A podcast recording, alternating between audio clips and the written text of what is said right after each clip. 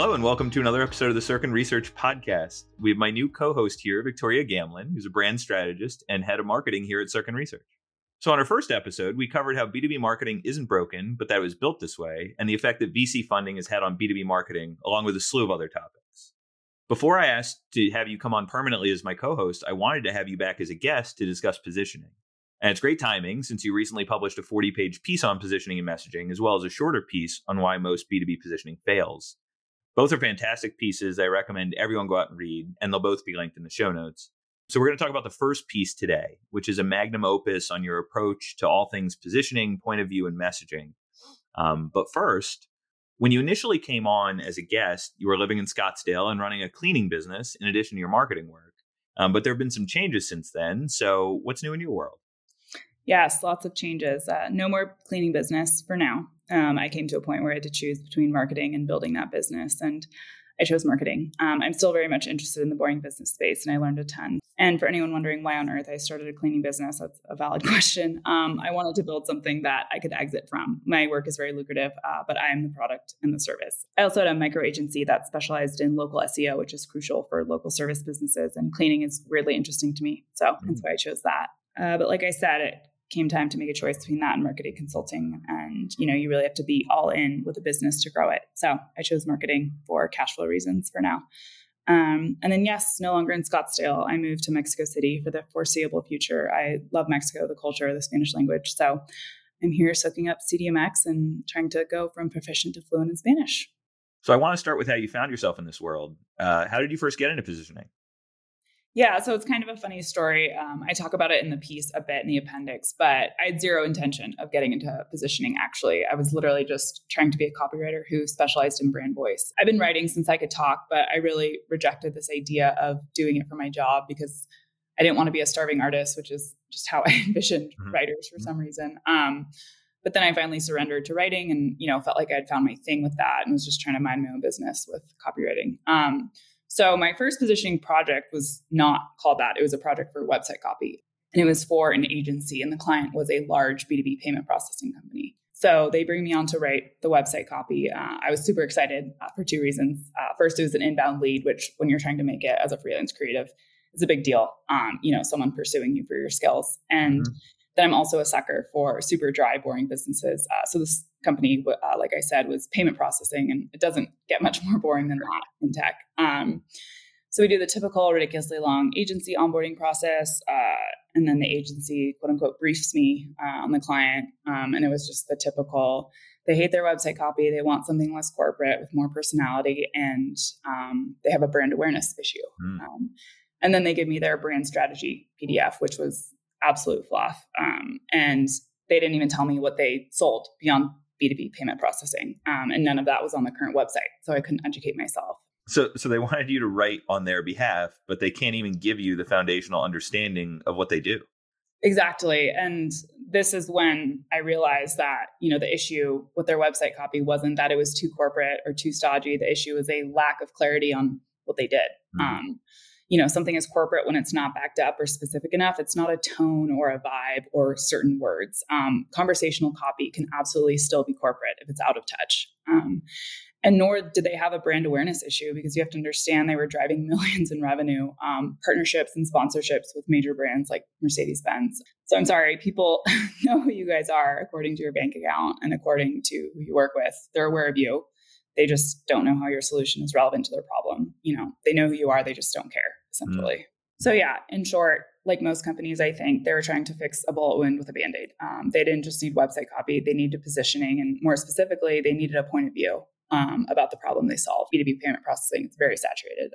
And like I said, I think this is true of most companies and true of many copywriters. I see copywriters, um, you know, giving cute little tips and formulas on how to write a catchy B2B website headline, not realizing that your website headline is the expression of your positioning. So you need to nail that first. Yeah, that, that story resonates with me so much. Um, while you've been on the receiving end of these requests, I've been guilty of asking for them. Um, I've been the client who thought I needed website copy. And, and to be clear, I did. I did need website copy. But without realizing it, I was actually asking for the foundation of positioning as well. Mm-hmm. Yeah, and honestly, based on what they gave me, and you know, based on the fact that I couldn't find more information, I literally couldn't write a sentence about them, even if I tried. It wasn't a matter of principle mm. that I couldn't write. I cognitively couldn't do it because copy is assembled; it's not written. Um, so what I was experiencing was the equivalent of telling someone to build a house without giving them any materials or telling them where it was supposed to even be built. Yeah, uh, that makes a ton of sense. Um, and the other piece that stood out to me from that story is really how common that situation is. I mean, you know, position is the prerequisite to assembling copy, and therefore a ton of copywriters are unspokenly being asked to do positioning as well. Yeah, I'd say so. Um, you know, like I said in that story, and I said in part two of um, this longer piece, few companies have established actionable positioning. And because website copy is the expression of positioning, if you're writing website copy, you are most likely doing positioning. Yeah, and there's a really interesting point you made in a separate piece uh, on the differences between B2B and B2C marketing.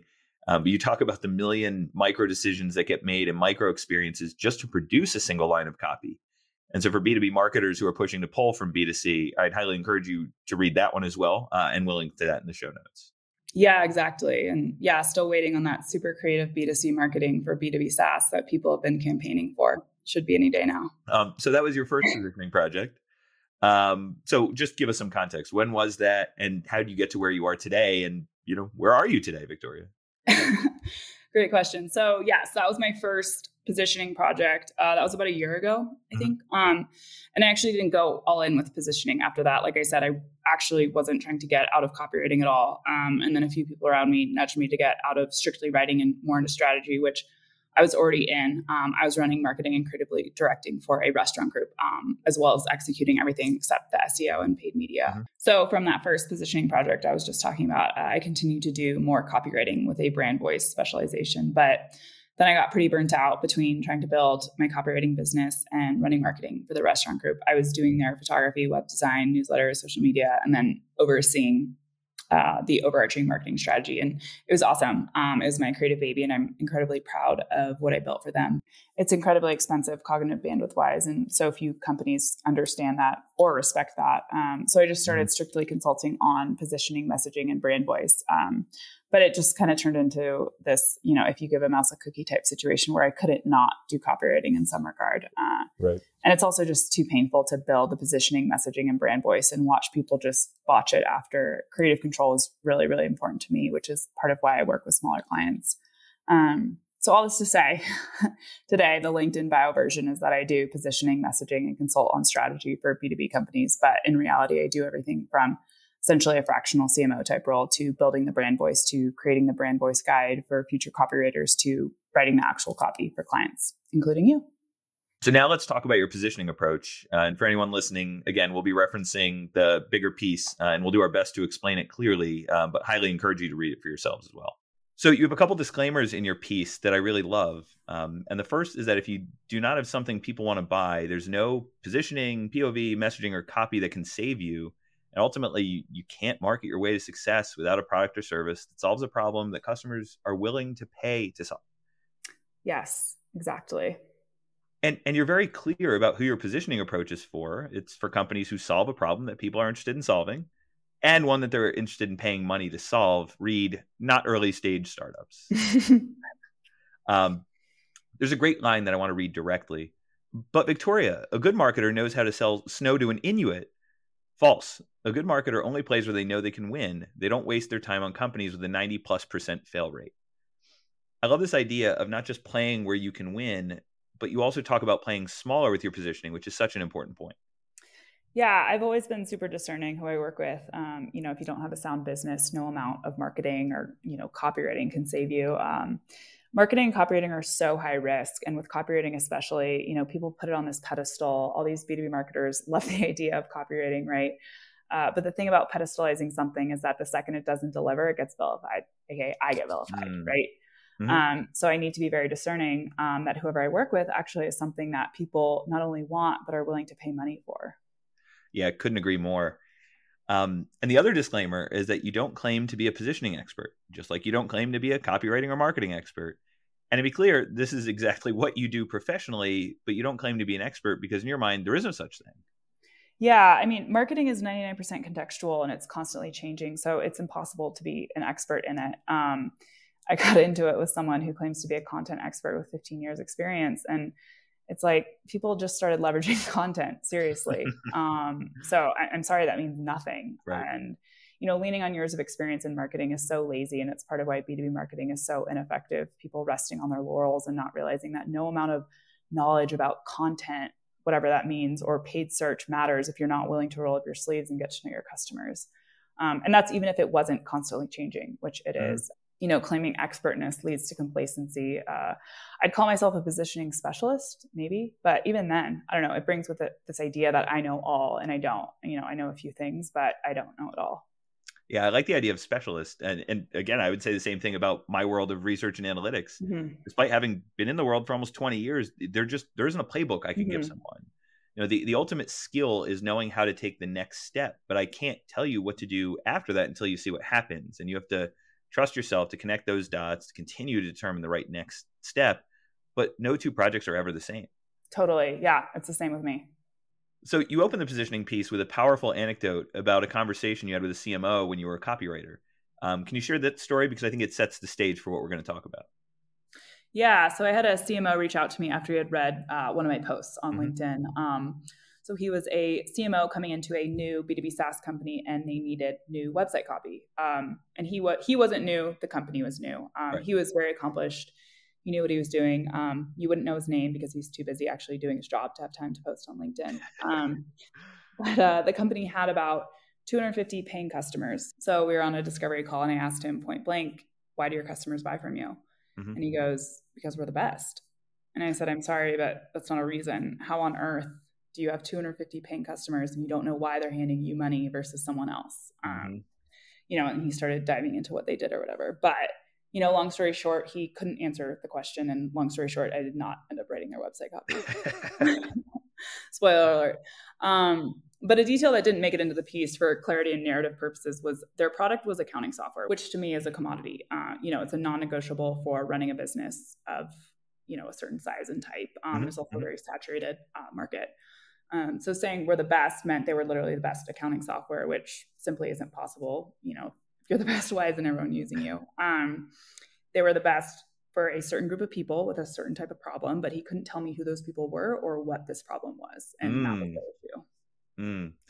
Yeah, that, that story uh, really resonates with me. And I've been that founder who didn't know what I needed. Um, I thought I needed website copy, but what I actually needed was to better describe what I did and who I did it for. It, the first thing that stood out in the piece to me are the crystal clear definitions. Uh, it's honestly really helpful to see how these terms are different, but also they work together.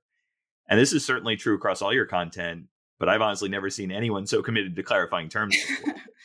yeah, one of my biggest beef with B2B marketers and marketers in general is their inability to give a straight answer with regards to definitions. And I'm not talking tactics and channels or marketing strategy. Obviously, you know, the answer to questions about those things is most often it depends, right? That stuff mm-hmm. is 99% contextual.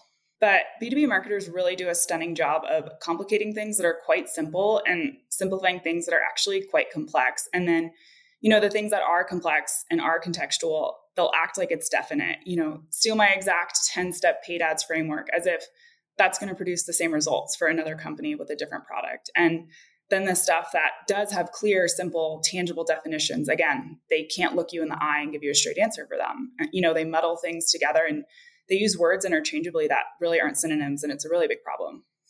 Yeah, this really resonates with me. I've been in B2B marketing for more than 15 years, and I've heard all these terms thrown around positioning, messaging, POV. But honestly, I never had a clear understanding of what they actually meant. And so for years, I assumed it was me. I, I just I just couldn't pick up what these terms, these core elements were for the context clues I was given. Uh, but I really think the confusion was not having clear definitions don't worry, it's not just you. Um, but yeah, the lack of definitions is part of a much bigger issue, in my opinion, of there being so many misses when it comes to what is actually wrong with B2B marketing. Um, one of my main theses and the topic of our last podcast was how B2B marketing isn't broken, it was built this way. And then another miss is the whole war against corporate jargon and boring marketing. Boring marketing is a marketer pain point, not a customer one. Customers don't want less boring marketing. They want clearer marketing to know how much your product costs and to be able to buy it when they're ready yeah, the key phrase there is that they are pain points, but for marketers, not for paying customers. Yeah, exactly. And the same goes for gated content. Gated content is not the issue. The issue is that the quality of the content doesn't warrant gating, nor does the level of intent warrant collecting lead information based on the phase of the buyer journey someone is in. And it certainly doesn't warrant blowing up their phone or inbox after they just wanted to download a report. It has nothing to do with the gatedness of it, though. I'm so glad you brought that up. I, like, I love the perspective that it isn't because the content is gated, but it's because it isn't high quality. Mm-hmm. It's the most important piece and somehow continues to get overlooked. Mm-hmm. And then I'd say the same thing goes for attribution. Attribution isn't broken. It just took B2B marketers 20 years to realize, wow, turns out people buy software the same way they buy everything else in a nonlinear fashion and by leaning heavily on word of mouth from friends and peers. And so, this idea of last touch, which is what attribution has always been, it never promised marketers anything more. They just thought it did. Yeah. Well, now you're really speaking to my soul with the attribution. I, I spent 10 years building these models for marketers who thought they would eventually get to this magical place where they could see every single activity that led to a mm-hmm. sale. But of course, the large majority of how people buy is unmeasurable. It's not on the vendor's website. And so not only is attribution not aligned with how people actually buy, but it's getting farther and farther away now. Right. And that's always been the case. The only thing that's changed is that people can self educate online versus trade shows and whatnot. And that is a big shift for sure. But mm-hmm. people have always bought things the same way, whether it's shoes, luggage, houses, software. It's never been linear. And the issue to me was this disconnect marketers have with how people actually behave, not attribution. It's like they put on their marketing hat and then all of a sudden forget what it's like to buy something and then now you have B2B marketers selling back this idea of human marketing, and it's just so gross and so dumb. Yeah, you're totally right. Uh, attribution is just a tool. You know, another one of your theses: there are no good or bad tools; they're blameless neutral entities. Mm-hmm. And then, lastly, you know, how many times can we talk about this attribution stuff? It's so interesting to me because people think that recognizing that attribution doesn't tell the whole story will save them, and it doesn't. You know, it obviously helps, but the people who recognized it are no better off because it's like, oh, wait, marketing is still hard. You know, they might seem like they're crushing it, but they're grasping at straws behind closed doors. You know, they're either recycling content on LinkedIn or they're just building more dashboards thinking they're solving the attribution issue or both. Yeah, right. Yeah, until you can show the relationship, aka correlation between marketing activities and business outcomes, along with the time lag between them, mm-hmm. it means nothing. It's just more data. You know, people are starting to talk about correlation, but they don't know how to do it. Mm-hmm. They're marketers, not analysts. Um, but we'll save the rest of that topic for another time. Sorry, it was a bit of a tangent. It was a good one, though. Yeah. Um, so to me, all the things you just mentioned and what you write extensively on boring marketing, corporate jargon, gated content comes down to this fear of losing control. Mm-hmm. Marketers and sellers want to believe there are things they can do that will immediately attract new customers. And you can even see this in the way people refer to things. So calling it the sales cycle infers that the control is on the marketers and sellers to manipulate and lead the prospects into a purchase. Mm-hmm. What gets missed is that the marketers and sellers aren't in control. All they can do is put the most relevant content messaging out there and make it easy for prospects to buy when they're ready. You know, the buyers are in control, and that's why it's ultimately the buyer's journey. It's not the sales cycle. And you know, so despite the fact that each of your examples have been vilified on social media, none of them are actually the things that have been holding marketers back all along. Right. And, you know, I'd say the closest thing marketers can come to the control, respect, and results they crave is getting as close to the customer as possible. That's the bottom line. Yeah, couldn't agree more. Okay. So coming back to the root of the issue and getting clear on definitions. Yeah, the lack of clarification of terms is a really big problem to me. And then at the same time, this focus on creating new words that like nobody asked for. I feel like B2B marketers make up words that are all euphemisms for just do your job, but apparently that's not palatable to people. But positioning, messaging, POV, brand voice, these are not nebulous things at all. They're very tangible, objective things that can have a serious impact on your business. And people are starting to realize that in B2B, but they're not getting serious about what they are. They just post B2C ads they like and have these fluffy conversations about brand and strategy that then result in fluffy PDFs that aren't actionable. Then they go on LinkedIn and complain about how they weren't given anything actionable from the branding agency. They paid a bunch of money to do their positioning. And that actually gets into a separate issue, which I talk about at the end of the piece. But one of the contributing factors of this is the lack of defining what these things actually are. Yeah, and you go through all sorts of detail explaining the nuances behind these terms in this piece.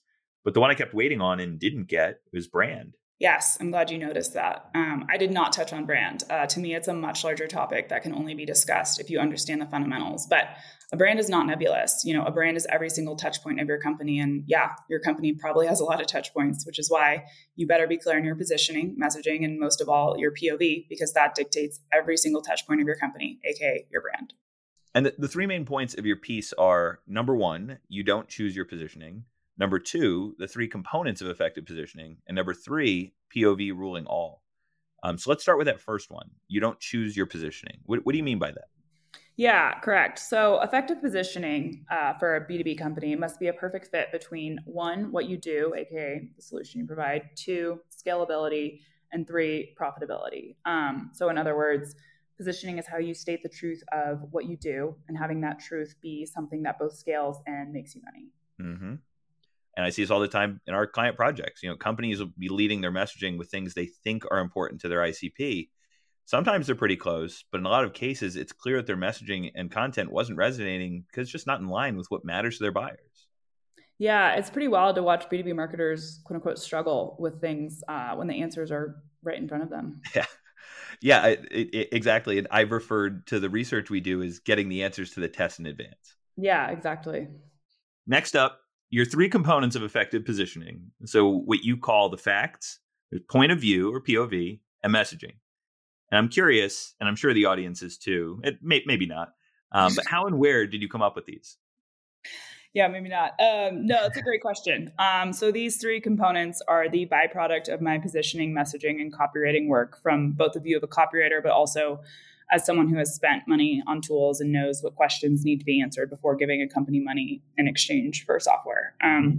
so they're the byproduct of reverse engineering that SaaS customer piece with my knowledge of what it takes to build copy, which is the expression of positioning. But as far as how the piece came about in terms of synthesizing this all, which is when I came up with these three components, um, mm-hmm. that was an entirely separate, very arduous process um, that the catalyst of which was witnessing too many people talking about positioning and messaging who either don't actually do it or who do it but aren't copywriters and we'll get into why that's an issue later on. Um, mm-hmm.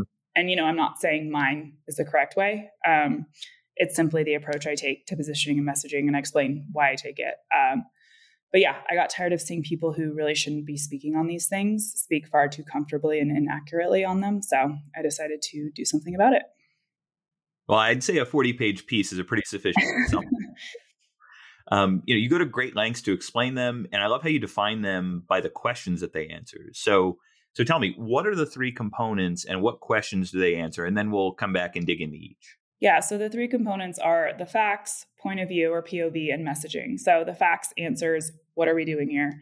Point of view answers what do we have to say about what we're doing here? And messaging answers how are we going to talk about what we're doing here? So, what are the facts that are most relevant to a company's positioning?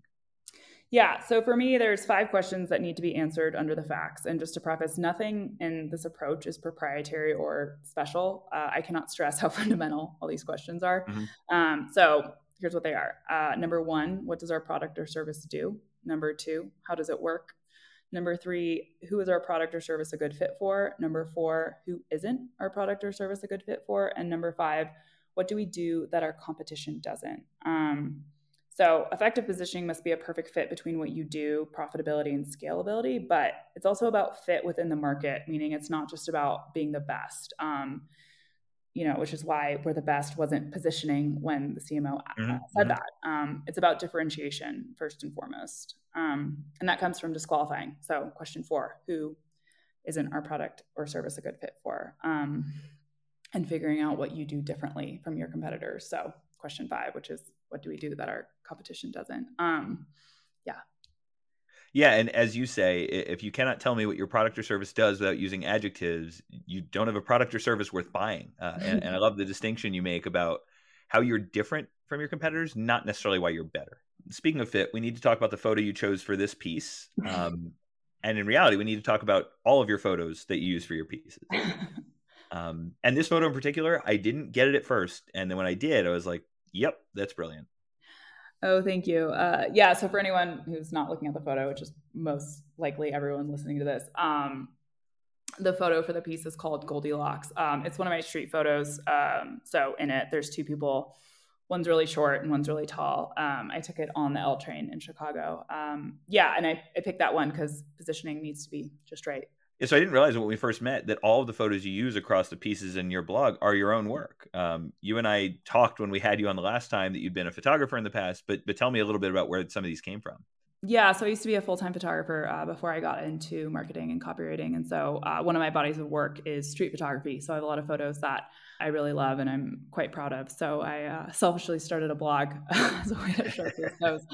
Um, the blog posts are secondary, it's, it's really just for the photos.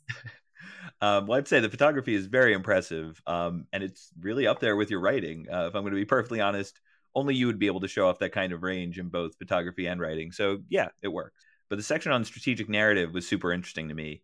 Um, you see a lot on LinkedIn about the importance of strategic narratives and brand stories, but you didn't touch on them in the piece and listed the reasons why. Um, so tell us more. Uh, yeah, so strategic narratives and brand stories are two different things, um, but they're used to accomplish the same things oftentimes. Um, hence why I'm lumping them together. Mm-hmm. Um, but the first reason I don't touch on them in the piece is kind of what I just said. They are too often discussed without understanding the gravity of nailing um, you know, they're usually nothing more than the result of pillow fight strategy meetings, the piles of feathers from which former copywriters like myself are tired of receiving and expected to be able to do something with. Um, second, uh, they're too often pursued in place of getting to know uh, their ideal customers. Um, you know, no potential customer has ever thought to themselves like, you know, I would have gone with that software company, uh, but they didn't have a strategic narrative that resonated with me. You know, there's so many other issues and reasons why they didn't um, turn to a customer. Um, for example, you know, you didn't clearly articulate what you do and how it was relevant to them. Um, you didn't provide pricing, or you botched the demand capture, you know, by shuffling them around between multiple SDRs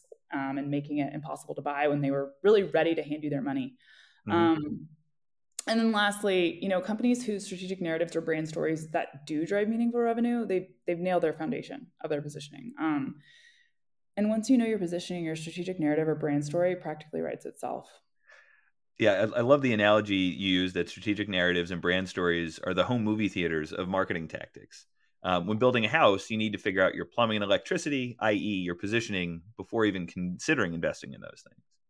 Yeah, exactly. Um, you know, the moral of the story is if you think your company's issue is that it's lacking a strategic narrative, but you have not answered the questions, you know, that I just went over, um, or mm-hmm. your team cannot agree on the answers, a lack of strategic narrative or brand story is not your issue.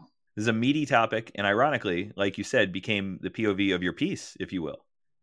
Yeah, which was not intentional. I mean, none of my content starts intentionally, but then it becomes hyper intentional down to what photos I use. Mm, um, but all my content comes to me just from being in the field. We talked about this in the last episode. Um, mm-hmm. You know, if you're struggling to write content, then don't, especially new writers. No one cares what you have to say because you have nothing to say. It's not a diss, it's just true. We've all been there. I've been there. Um, go put your head down for six months, and I promise you'll have a deluge of ideas. That's what I did. Um, but back to this piece, you know, as I was writing it, that's um, that's how I realized how critical the POV part was for positioning. I knew that in my work, but it wasn't until I went to write about it that I saw that this is the missing piece that so many people miss.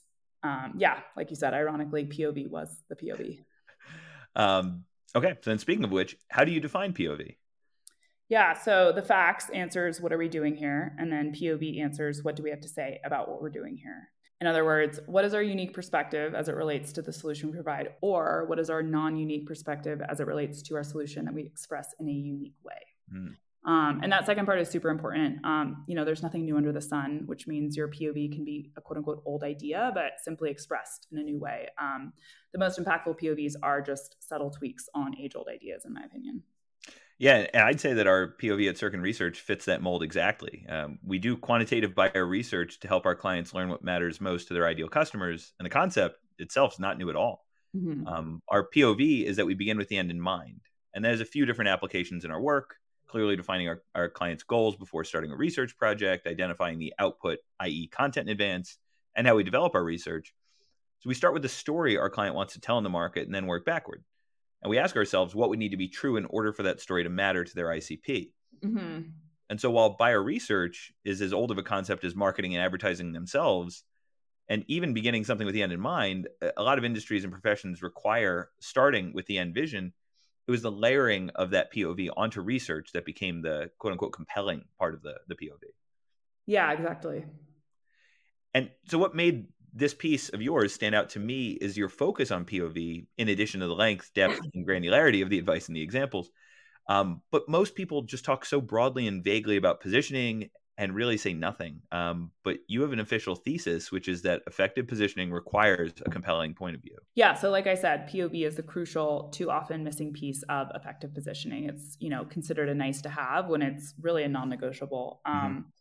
And your POV doesn't just become the foundation for your messaging as well as your brand voice and then eventually your copy, but your entire marketing strategy because it will impact your target audience because a compelling POV inherently must disqualify.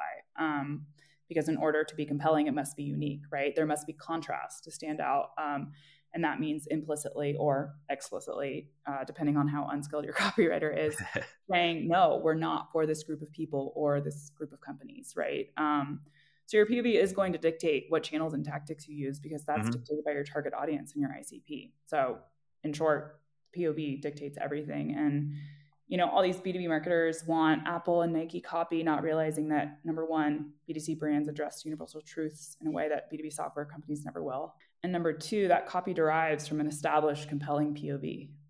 Yeah, and you have a great graphic uh, you made showing this, really how POV rules all. Um, in addition to the examples of, from your own work, uh, which I really appreciate.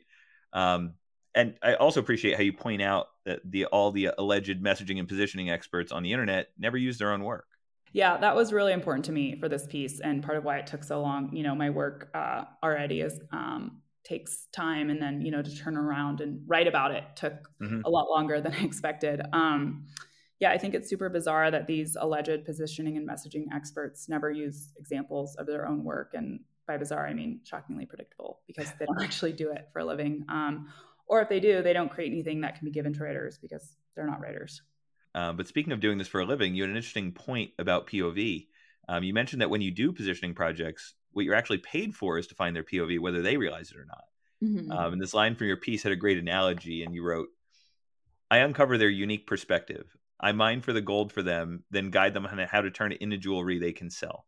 But the gold must be there. I'm a consultant, not an alchemist and this also relates back to the disclaimer from the beginning um, that we talked about is that they must have a valuable solution to a problem that people are willing to pay to solve when people talk about positioning they're usually talking about pov um, and mm-hmm. this is a really important distinction uh, along with a refusal to disqualify this is where i see so many companies go wrong with their positioning you know what is our point of view about x is really what you need to be answering when you ask how do we position ourselves um, and your POV is what connects the facts or the fundamental information about your business to your messaging. And it's also what holds your brand together, which explains why, you know, so many B2B companies struggle to build one because they don't have a compelling POV. Mm-hmm. Um, but back to why POV rules all, like I said, POV impacts target audience and ICP, who your product or service is a good fit for and who isn't your product or service a good fit for. Um, and POV is what you lean on if you don't have an answer for what you do differently than your competitor. If you don't have an answer for that, you need to pursue a brand play, which means leaning on your POV for differentiation. Mm-hmm. Um, so while the facts or the fundamental information about your business are important, POV is actually pulling the strings with your positioning. So I talk about a former fintech client. Um, they were in corporate finance. Uh, their POV was essentially you know, this idea that banks are partners, not punching bags. Mm-hmm. Um, their business model was rev share with banks, which means they mm-hmm. only make money if their customers are growing. Uh, so their POV was compelling and worked well with their business model. Uh, you know, back to fit business model is something your POV must support as well. Um, and this POV impacted their ICP and target audience. You know, they don't want flash in the pan startups. They will not be bashing banks in any of their messaging like all the other corporate finance startups do. Yeah, I, I, love the idea that their POV is about how they're complementary with banks instead mm-hmm. of just following the competition, and and then again also not making it in reference to the old way of doing things. Yeah, exactly. Oh, and you know something to note about the this fintech client. Back to the whole: if you don't sell a solution to a problem that people are willing to pay money for, um, to solve. This was an inverse situation of that. So this client was not backed by SVB. Uh, they were backed by a lesser known bank. And this was actually an obstacle for them. You know, people wanted the brand name of SVB. Um, mm. But all of a sudden, people needed a corporate finance partner who wasn't backed by them. And this client got an influx of business um, because they had something people didn't just want, but needed. It's funny how quickly that liability turned into an asset. Yeah, totally. Um, and then my sound design clients, POV, that it doesn't matter if your brand is audible if it's not the right sound impacts their target audience and ICP. They will not work with brands who are jumping on the Sonic logo bandwagon out of FOMO and just wanting something yesterday. And their POV also impacts their messaging. You know, I refuse to use the phrase cutting through the noise, not just because it was literally on every single Sonic agency's website, but also because it signals that all sound is created equal and that would contradict their POV. Yeah, and, and, on the whole compelling POV front, I had an aha moment from our work together that really illuminates the need for differentiation versus being better than. And it kind of goes back to the CMO anecdote, actually, but I wanted to touch on it for anyone who does marketing at a small company who competes with industry heavyweights. Um, I used to get so caught up in how I saw our offering as being better than what big firms like Gartner and Forrester deliver. But it was a very different lens to look at it from wanting to show how we're different. Mm-hmm there, there's a value in what they provide, uh, but we wanted to be really clear to our ideal customers about how we specifically help them. For sure. Yeah, the move wasn't to bash Forrester or Gartner. You can't compete with them, even if you wanted to. I mean, your work absolutely destroys theirs, but from a brand perspective, I mean, you don't stand a chance. Um, but they do market research, which is a completely different process and has a completely different outcome from what Sirkin Research does, which is demand research. So this includes sentiments and philosophies, phrases, adjectives. Um, what are we doing here? POV answers. What do we have to say about what we're doing here? And messaging answers. How are we going to talk about what we're doing here? Um, so, in other words, how are we going to express the facts and our POV in a way that resonates with our ideal customer profile and our target audience? So, this includes sentiments and philosophies, phrases, adjectives. Uh, are there multiple personas? If so, what differences do we need to be mindful of when addressing them? Mm-hmm. Um, what language and phrasing are we going to stay away from? Because A, it's inconsistent with our POV or doesn't support it. B, it's already being used by a competitor. Or C, our customers simply don't speak like that. So, um, oh, and do we have any proprietary phrases we want to coin? Um, mm. So, those are all the questions I answer when developing messaging for a client. Yeah, that's really illuminating for me that messaging and copy are how you translate your positioning to your target audience. Correct. And so then coming back to where we started the conversation, again, I've been that leader asking for copy because that's the external facing piece. And honestly, understanding the terms better myself. And then you do messaging. And then you do copy.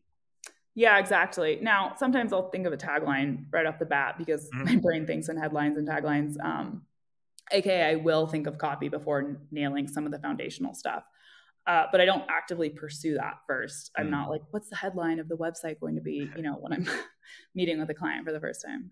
Yep, yep, yep. Um, and you also have some great examples from a brand voice guide that you did for a client in there, bashing the quote unquote the old way. Yeah, B2B SaaS copy is rife with a few things, including saviorism and bashing the old way. Um, and those things aren't only sleazy and gross in that the copy is attempting to make the audience feel grateful for product features that are really just table stakes, but it's just lazy copywriting, full stop. You know, bashing things falls under pick an enemy positioning and messaging, mm. which is just foolish indolence. So, yeah, I have a zero tolerance policy for either of those things with my clients. And also, if people are still doing something, it's not old. So, bashing, you know, the old way literally makes no sense.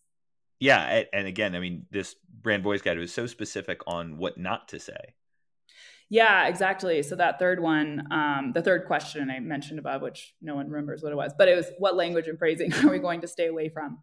Is super key, and that's what I highlighted in um, the brand voice guide examples in this piece. You know, just like very few companies are willing to disqualify with their target audience, so many marketing and branding teams don't understand the importance of establishing uh, what messaging you will never use. You know, they'll start off strong with clear messaging that's in line with the facts and their POV if they have one, which they probably don't you know, slowly but surely their messaging starts looking and sounding like everyone else's because they haven't set up those boundaries. Yeah, it's also really important to establish boundaries on ideas and philosophies, not just specific phrases to train copywriters to think critically and to shorten feedback loops. You know, otherwise you'll just have to spell out every single combination of words that they shouldn't be using. So, on that note, uh, you mentioned before that you specialize in brand voice, and then this section is examples from a brand voice guide that you did. Um, tell us more what you mean by that, because most people don't understand what brand voice is. Yeah, so Brand Voice is actually highly technical and objective. Um, Abby Woodcock and Justin Blackman are two writers who crack the code on Brand Voice, and it's super mm-hmm. interesting. Uh, I did one of their cohorts where they teach their method for both building brand voices as well as building brand voice guides as a service offering. I think Abby kind of started the work after wanting some sort of reference books that journal like journalists have. Mm-hmm. And then Justin got a hold of her work and ran with it, and now they teach together. So yeah, Abby did the voice guide for you know Ramit Sethi, all these a lot of these uh, well-known solopreneurs. Oh. They won't write their own stuff. Mm-hmm. Yeah.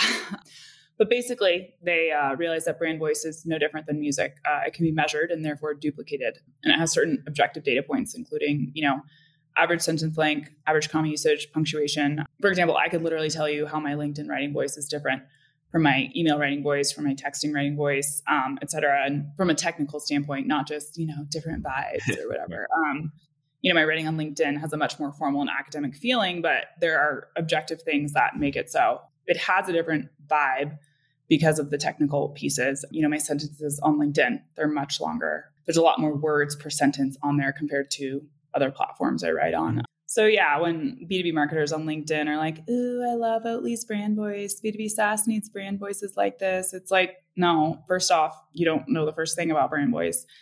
Second, you like what they have to say for starters, but more importantly, you like that they have something to mm-hmm. say. You like how they view the world in relation to the problem that they solve, aka you like their point of view. Again, POV dictates literally every single piece of your marketing, including brand voice. So yeah, it makes a ton of sense. Uh, I've certainly heard a ton of people on social media talking about how much they like certain brands' voices, um, but it's always felt like it's the general vibe they're referring to.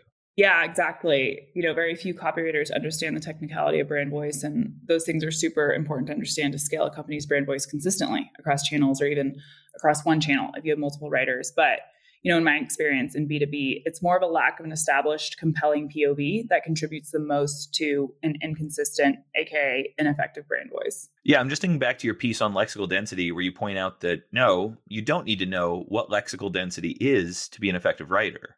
And it kind of sounds like similar here, where does knowing the technicalities of brand voice make you a stronger copywriter? Absolutely. But is it required to make it as a copywriter? No.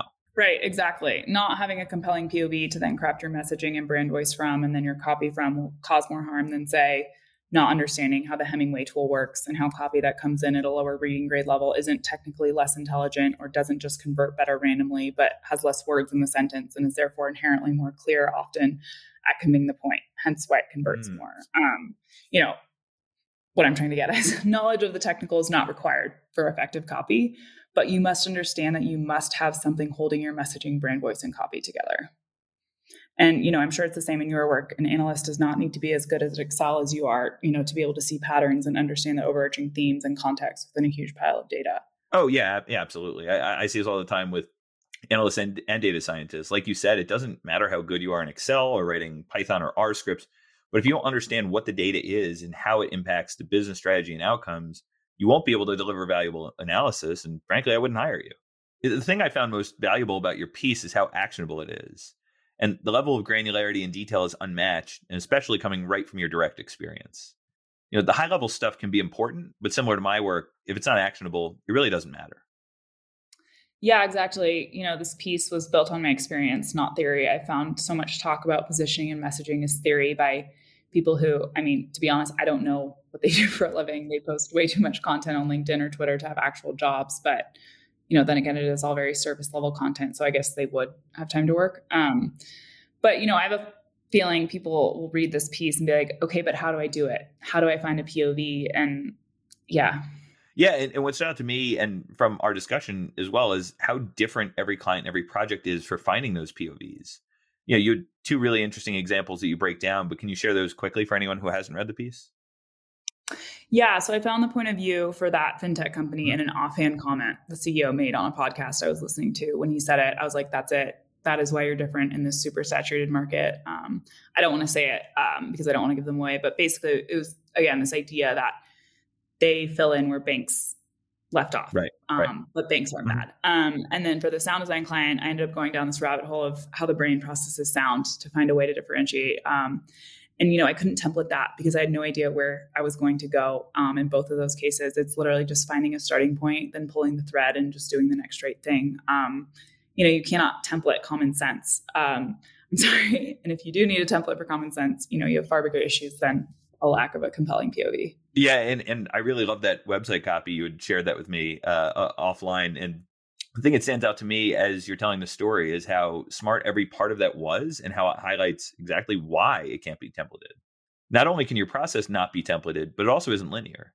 You know, at every step, you're assessing the situation, and all you can do is make the next right move.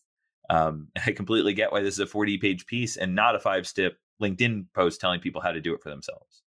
Like you just prove how impossible it would be to templatize your process for finding it. Yeah, and that nonlinear piece is important. So thank you for calling that out. That is why it can't be templated, um, not just the common sense part, but kind of those things in tandem. It is not linear. Um, so there's no step by step process. Um, like I've said, my questions are not proprietary. You just need to answer them somehow, some way. Whether you do them in the order I suggest or not is up to you. And yeah, I mean, I have no doubt people are super unsatisfied with this piece. And that was the point. People need to learn the fundamentals and the basics and build based on their customers' needs and wants. Since you commonly put disclaimers in your writing, I think it's fair that I announce one here for the podcast. Uh, because we're doing an episode dedicated to positioning, we're unfortunately legally required to talk about category creation. So I see it often suggests as a way of creating your own game and setting yourself up in a place where you have no competitors. Uh, but what are your thoughts on category creation? Yeah, exactly, which is a fallacy. Category creators absolutely have competition. They have the hardest competition of all in action, and their target audience is current status quo. To me, category creation is code for we can't articulate what we do, but we know if we tried, we'd be in an existing category with big players that we're too scared to compete with. Why are we scared? Mm-hmm. Because we don't know how to differentiate, because we refuse to disqualify anyone from our target audience, because we really don't know our customers. So we're just going to try to win over the entire internet yeah, category creation, strategic narratives, and brand stories are all just drugs companies reach for to avoid looking at one, their non existent or weak positioning. Weak positioning equates to non existent results, so it's the same as not having positioning. Two, their lack of customer knowledge, or three, their shoddy demand capture, or all of the above. Yeah, and as you're going through that, I kept thinking that they all view themselves as special snowflakes but rather than mm-hmm. do the hard work of translating what makes them unique to their audience, they want the category to do the work for them. Mm-hmm. But, but you can't just name a new category and have people flocking to buy your product. It's actually the opposite. You know, when you claim a new space that doesn't have an association in their customers' minds, you need to work even harder to explain what you do. Um, and companies, by the way, have managed to survive this long without your entire new category existing. So the status quo bias is so much harder to overcome. Yeah, exactly. People think a new category will save them and or they can avoid the work of getting clear on what they do and who they do it for. I've seen clients do it. You know, I'll be working on their POV thinking we're all on the same page and whatnot. And, and they'll be like, but what category are we in? Like as they metaphorically wring their hands, I can just tell by their tone on Slack that they're in mild agony over it. And I'm like, I'm sorry, what? Why are you worried about what category you're in when you can't even articulate what you do? Um, you know, I feel like a parent who just heard their kids say something inappropriate, but knowing full well they didn't hear it from me, I want to be like, where did you learn to talk like that? Certainly not in this house. Well, so that's how it feels. But actually, what it's like, it's like a startup founder worrying about what color Ferrari they're going to get before they've made a single dollar while they're still in debt to investors. What color Ferrari should I get, even though I'm broke, is the equivalent of what category are we in to me? Yeah, and to quote you, it's typically nothing more than slow, anxious death by distraction you know, category creation attempts can kill an early stage startup or stunt an established company's growth if implemented incorrectly, which most of them are. But it's not the category creation that does the actual harm. It's all the other basic marketing needs that get neglected in pursuit of a new category. And, you know, you kind of touched on this before, but what people in favor of category creation outright don't seem to grasp, even though they, you know, love their books on psychology, um, is that categories are what allow your audience to make connections. They're a reference point. And by creating a new one, mm-hmm. you're removing their footing. And so they have nothing to step onto to get to the next level, which is determining if your solution applies to them. You know, and then we get the lack of brand awareness victimhood when it's really lack of brand relevance because you just remove the only opportunity potential customers had to gain a semblance of an idea of what your company does or how your solution applies to them. But that being said, Jeff, you have aided and abetted in the category creation of a company. Um, I think you should explain how you did that for Welcome Software so people understand how to do it properly. Yeah, sure. And and to clarify again, I don't believe in leaning on category creation as an excuse to not get clear with your ideal customers about what you do.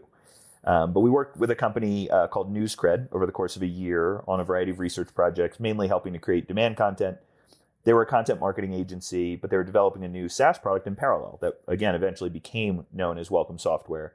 Um, and they then eventually got acquired by Optimizely. So we worked with them on a research project to test the foundation of the core positioning for the new product and the new company. So in a quantitative survey, we provided a detailed description of the product. Um, and then we asked specifically how certain features and benefits resonated with the target audience.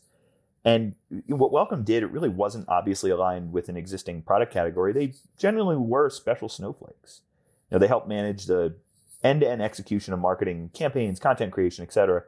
It was similar mm-hmm. to what's referred to as work management tools in IT, but this is for marketers. Mm-hmm. Um, but instead of just claiming a new space that we came up with, we include this as part of our research. And so after the respondents were familiar with the product, we provided a few options for existing categories and a couple of new ones. And the one that resonated the most was a new category, which became known as marketing orchestration software. So you guys didn't actually create the category, the market did. Yes, exactly. And that's the difference to me between category creation as it's typically done, you know, with a bunch of people sitting in a room and brainstorming and category creation done correctly. Because if you're not building your positioning, your category, your anything from ICP Insight, what are you building it from? Yeah, yeah, absolutely. And I'm not just saying that because I own a research company. It's really true by process of elimination. It is pretty convenient, though, that you own a research company. Yeah, I think it is. I think it is. So, something I want to talk about that wasn't a big part of your piece, but I thought was fascinating because so many B2B marketers love to talk about it is that you come for story brand positioning and no one no one comes for story brand until now they had a 100% approval rating so can you explain why yeah and you know just to preface i personally don't think story brand is a horrible thing to consider but i don't think it's effective for b2b saas at all first off show me a saas company who is using this template for their positioning and messaging and driving revenue from it i'll wait um, you know, it's one of those things marketers just post about on LinkedIn, but there's literally no proof of it working. It's just dumb LinkedIn content fodder that gets likes, and that's fine. Play the content game. Um, you know, if that's making you money, you do you. But the biggest issue with B2B marketing is that B2B marketers don't get to know their customers. They never had to. They were just handed money by VCs, which is what we dove into in our last episode. And, you know, to me, StoryBrand is the marketing equivalent of being handed money by a VC you don't get to know your customers because you think you have a framework that's going to save you and you think you can just plug and play your assumptions because Donald Miller is going to save the day. And you know, when you know your customers, you don't need a template. I'm sorry, but you don't. Yeah, I used their positioning template to build a website a few years back. Uh, it does make some logical sense. Uh, the bigger issue to me that you're touching on is it's essentially letting marketers off the hook. Mm-hmm. And it really feels to me like creating personas. Like it's it's putting together a bunch of assumptions in one neat little package and thinking you've got it solved. Because ultimately, the thing that's needed is to deeply understand what matters most to your ideal customers. And as we know, that's that's a major challenge for B2B marketers. Yes, it's a way of packaging your own assumptions to help you sleep better at night. It's plug and play for assumptions with no regard for the fact that those assumptions could be wrong. You know, all this stuff sounds good in theory. All the stuff that B2B marketers talk about on LinkedIn sounds good. But what B2B marketers don't seem to get is that you cannot pain point your way into B2B customers' lives. Ooh, I like that phrasing. Um, so explain what you mean by that. Yeah, no amount of quippy copy or clever marketing or story brand positioning will make a business owner purchase a product that isn't a fit or doesn't make sense for their business, particularly $50,000 a month software.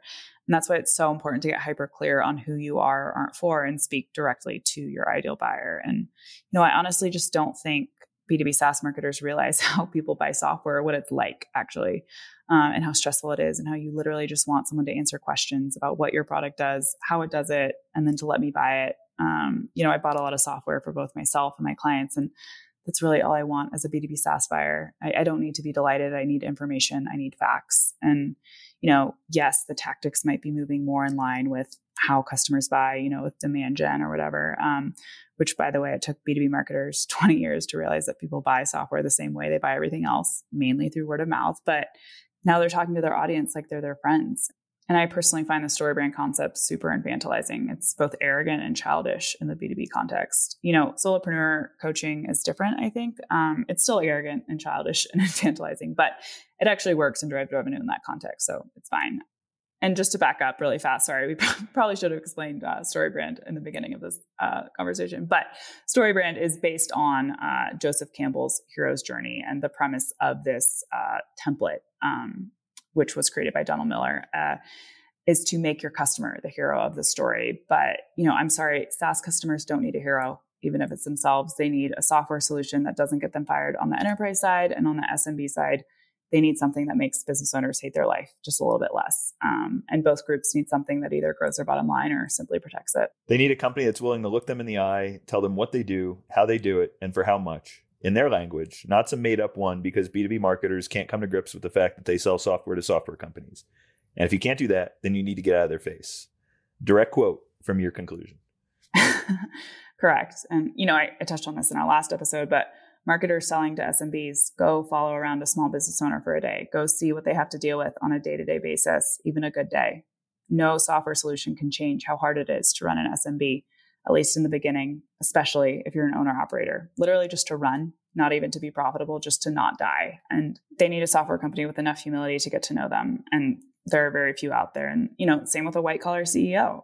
It's really hard to run a business. And if StoryBrand helps you get clear on some things, great but it does not solve the lack of humility issue with regards to customer research and B2B marketing. And that is the biggest obstacle.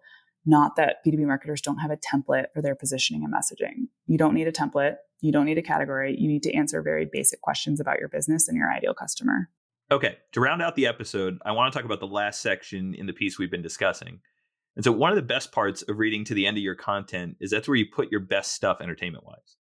Yeah, I lead with the important stuff to get the information out. But if you stay till the end, that's where I put what I think is some of my best stuff. Uh, your digs actually make really important points. And what I love is they're never digs just for the sake of digs. Um, but you end with a section called A Few Warnings, uh, where you break down the different subgroups of people who give positioning and messaging advice on LinkedIn and the dangers of listening to them.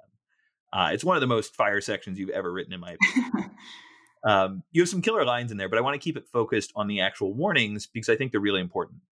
So you've broken these quote unquote experts down into six different overlapping subgroups, but for the sake of time, I'm just going to touch on a few of them. Okay, cool. Sounds good. Um, but first, you point out that there's an inverse relationship between how many positioning and messaging tips someone gives and how much positioning and messaging they've actually been responsible for creating. Uh, and the same goes for copywriting tips and marketing advice. I thought this was a really interesting point and kind of goes back to your comment about the CMO who's too busy doing his job to post on LinkedIn, and also your point about writing being very mentally exhausting. Mm-hmm. Yeah, you can tell someone doesn't actually do messaging or write copy by A, how much advice they give on it. Real copywriters know that cute little tips and swipe files won't save you when your back is against the wall with a client. And B, how excited they are about it or how cool they think copywriting is. You know, being a copywriter is not fun. I'm sorry, it's 90% cognitive torture. I literally want to switch careers at least once during every copywriting project and see you know the fact that they even have time to write and post as much as they do. Uh, writing is very time consuming and draining. Yeah I, I can't even imagine. Uh, it's exactly the feeling you're describing that drove me towards math and science in school because there's a quote unquote right answer that no one can argue against. Mm-hmm. um, okay so you've identified groups of positioning and messaging experts to be wary of uh, and i want to ask you about a couple of them. So the first one are those who specialize in doing positioning for pre-revenue early stage startups. So what is it specifically about them that people need to be aware of?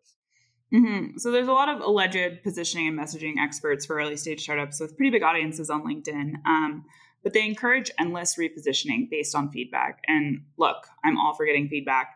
Regular feedback loops are crucial for all aspects of business, not just marketing. But Repositioning all the time based on feedback doesn't mean you're nimble and quick to adapt. It means your research is trash. If you're constantly experimenting with your positioning and messaging, it means you didn't do your due diligence the first time.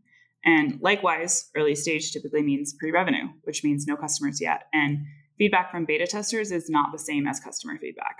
Yeah, that's such an important point. You know, the feedback is very different when it's from a paying customer or someone who would consider paying you money to use the product than from beta testers who are just playing around. Mm-hmm. And beta tests often test features in isolation, not the entire product experience, including onboarding and whatnot. And I don't know how using siloed data from cross sections of the product to make business wide decisions could possibly end well. Yeah, I think about this all the time for our research projects. In order for a client to learn what matters most to their ideal buyers, the survey respondents need to be customers or ideally non customers that fit their ICP. Mm-hmm. You know, the feedback has to be someone again who is paying or may consider spending money on your product. It can't just be from an audience of generic, you know, IT directors to get the insight you need. Right. Um, so the next group to be wary of, and I'm going to read directly from the piece, those that have never written copy outside of their own social media posts, poorly formatted newsletters, and egregious website copy for their own companies. Uh, tell me more. yes, so I touched on this in the beginning when I explained, you know, the catalyst behind this piece. So the issue with this group, uh, aka non-copywriters who give positioning and messaging advice, is that copy is how you translate your positioning to your ICP and target audience. And because this group of people doesn't actually write copy for anyone but themselves, they don't know how to communicate effectively to the people that do. Yeah, I love how you put that, and, and you've really great line, you know, to explain it. Giving copywriting advice and critiquing copy in a LinkedIn post is far easier than having to do battle with a blank page on someone else's behalf. Mm-hmm. It's really easy to give copywriting advice. It's really easy to give any type of advice, um, but especially when you're just regurgitating tips from someone else. But going to battle with a blank page and having your income and survival ride on your choice of words for a company is a much different story. Now, I will say a skilled copywriter can work with these fluffy PDFs and lofty attempts at positioning and messaging, but skilled copywriters are few and far between. You know, the copywriter landscape is really grim. I know it seems like everyone is one, but that's kind of the problem. Um, and this is part of why I still write copy. Um, part of that is creative control, but part of it is that I trust very few copywriters. Mm. You know, the majority of them these days, particularly in B2B, were raised by internet courses that gave them templates and teach them cute little copywriting tips, not how to think for themselves. And you can really tell this by the way they are enamored with ChatGPT. You know, they genuinely think it's somehow going to refine their craft when it's just going to be their downfall. Yeah, you and I have talked about this in a few different ways, but in any creative field, the best of the best will never be using templates. Mm-hmm. You know, mm-hmm. otherwise, the best you can hope for is to sound exactly like everyone else. Right. And, you know, on that note, most copywriters have also been brainwashed by what I call anti boring propaganda. So, most B2B copy sounds like the target audience is an 18 year old on their first day of new student orientation, not a grown adult looking to make a software purchase that doesn't get them fired. Um, but yeah, so that's why it's important that whoever you do pay to do your positioning and messaging has been in the trenches as a writer. So they know how to translate this information that can then be acted upon. Yeah, be wary of hiring an architect just because they're famous, only to learn the hard way that they create blueprints that your general contractors can't use. um, that's how you end that section. It's a great line. Um, so the last group I want to ask you about is those who have driven meaningful growth, but as you say, only when the Fed was feeling generous. Um, but you bring up a really important point here, which is the idea of context. Yeah, there are some half decent marketers out there giving marketing and positioning advice, um, but any ship can sail in fine weather. I think I brought that line up when talking about brands in our last episode. Um, but they drove meaningful growth when interest rates were much lower, capital was more easily accessible, and people's tech stack budgets were much higher. And that is no longer the case. I see all these marketing leaders giving advice about marketing during uncertain times and people just eating it up. And it's insane to me. You know, I'm sorry, B2B marketers, but you guys are on your own. It is a cold, dark world out there. And we talked about this last time, but the rest of the world outside of tech knows this about marketing. And I'm sorry you guys have to learn the hard way that marketing that drives revenue actually takes work and critical thinking. But until you accept that, you guys aren't going to get anywhere. Yeah, yeah, it's true. Uh, any success marketing leaders have had in the past is irrelevant. Yeah, and the truth is, it was always irrelevant unless your company sells the same product at the same price point to the same companies. Their opinion on how you should do your marketing is irrelevant. And in fact, I'd argue that all that stuff causes harm because it's a distraction. You know, every second you spend trying to seek out answers from quote unquote marketing experts instead of getting to know your target audience and customers, let alone figuring out who that group is, is hurting you.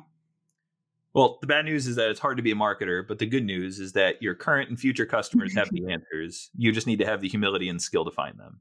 Correct. Okay, I think we've done it. Uh, we've covered a lot of ground from your 40 page manifesto on positioning, POV, and messaging. And again, we'll link to the piece in the show notes, and I recommend everybody listening go read it. Um, Victoria, what's up next for us? Great question. Uh, we've got several topics in the pipeline. Next, we will be covering why B2B positioning fails and the top reasons most companies' research reports don't drive demand, plus how to write ones that do. Uh, looking forward to it. And uh, in the meantime, thanks for being a great guest while being the co host of the show. Thanks so much for having me on our podcast. See you guys next time.